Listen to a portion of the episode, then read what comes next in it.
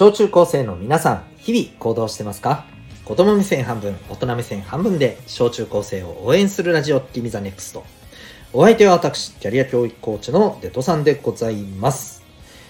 学校にはない、楽しく、心地よく、胸を張って生きる人になる方法を学べる、コーチングの教室を営んでおります。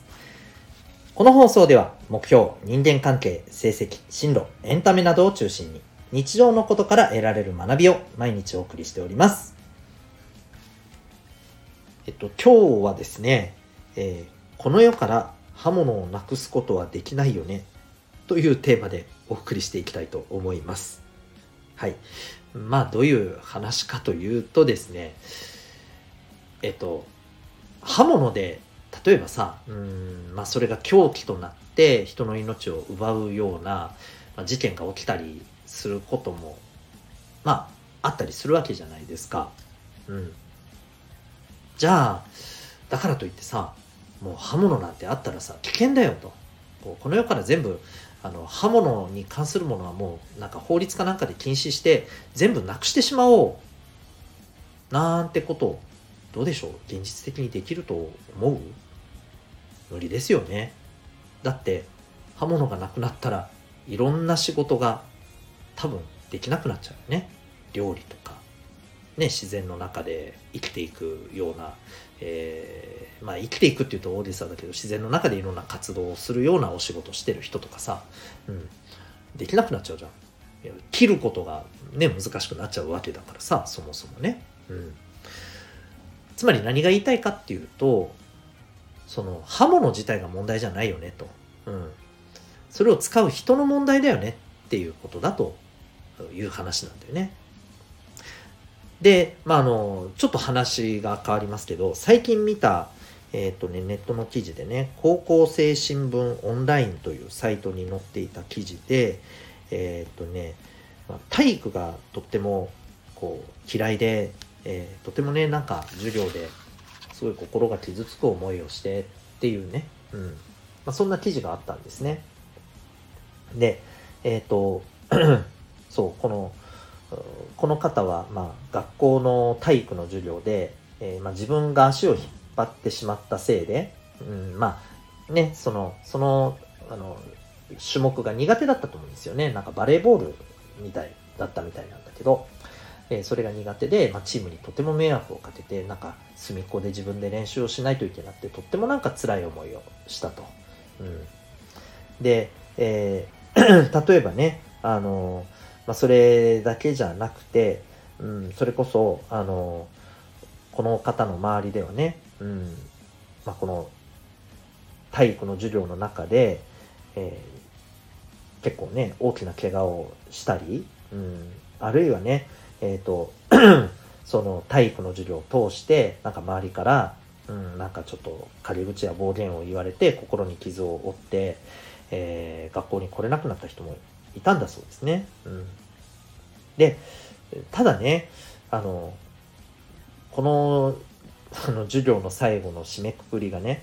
えーこんな風に書かれているんです。果たしてこんなに危険性がある教科を全員に強制すべきなのでしょうか、えー運動の得意不得意に関わらず全員が楽しめるような科目になることを望みます。うん。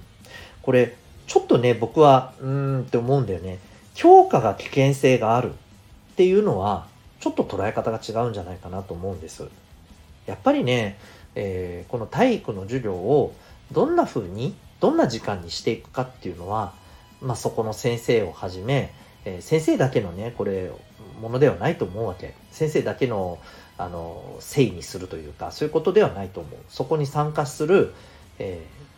ーね、生徒たち、みんなの問題だと思うんだよね。うん。で、みんなで、やっぱりこう、あの、苦手な人もね、得意な人も、心地よく過ごすためには、まあ、どんな場にするべきか、そこ、その、そんな場にするためには、じゃあ、えーどんなルールを最低限守る必要があるのかとか、こういったことをね、大事にするべきであって、中にはさ、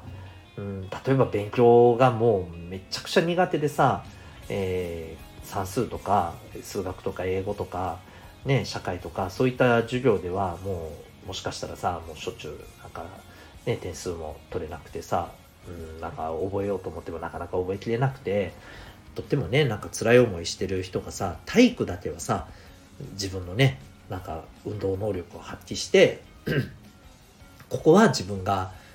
うんまあちょっと大げさかもしらんけどさなんか輝ける場だなって言って、え体育があるから自分は救われてるっていう人だっていると思うんだよね。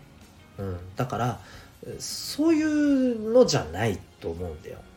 うん、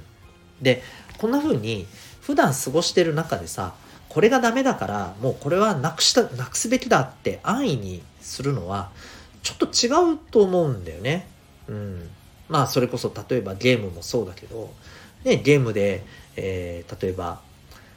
中毒になる人ってやっぱりどうしてもいるわけじゃないですかだからもうじゃあゲームなんか全部なくしてしまった方がいいっ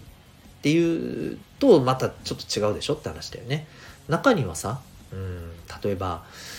これ実際にね聞いた話だけれど、えー、重度のね、うん、まああの身体的な障害を持ってしまってさ、えー、他の人と同じような生活や、えー、行動ができなくなってしまって。でもそんなあの人でも例えばゲームで実はね、えー、自分が活躍できる場っていうのをがあってそれこそ e スポーツって今あるじゃん。ね、ゲームが一つのスポーツとしてさ実際にプロのプレイヤーっていう人もいてさ活躍してたりするような世界ができてるわけじゃない、え、そういったところでさ自分の活躍が得られてゲームがあったから自分のあの人生っていうのはねこうやって開けたんだなんて人もいるわけよ、うん、だからあの物事とか物とかそれ自体が悪いっていうのはちょっと違うと思うんだよね。それをどう使うかっていう人の問題だと思うんです。ここの部分をねやっぱりこう常にね見あら見誤らないようにさ、うんえー、使う人がやっぱり大事なんだよねっていうことをね僕たちは、えー、考えるべきじゃないかなとそして皆さんも是非ね、えー、自分のこの生活の中でさなんか何かねあの今聞いた話を元にさああじゃああれも似たような感じかななんて思うことがあったらね是非、えー、大事なのは、うん、使ってる人がどうあるか、うん、それをやる人たちが、え、どんな風にね、え、考えて、えー、行動するべきかっていうそこの部分が重要だよっていうことをね是非頭に入れておいてほしいなと思います。ということで、え今日はですね、えー刃物をこの世からなくすことはできないよねっていうね、えまあ、そんな例えで、えお送りいたしました。あなたは今日この放送を聞いてどんな行動を起こしますか？それではまた明日、学びようき一日を。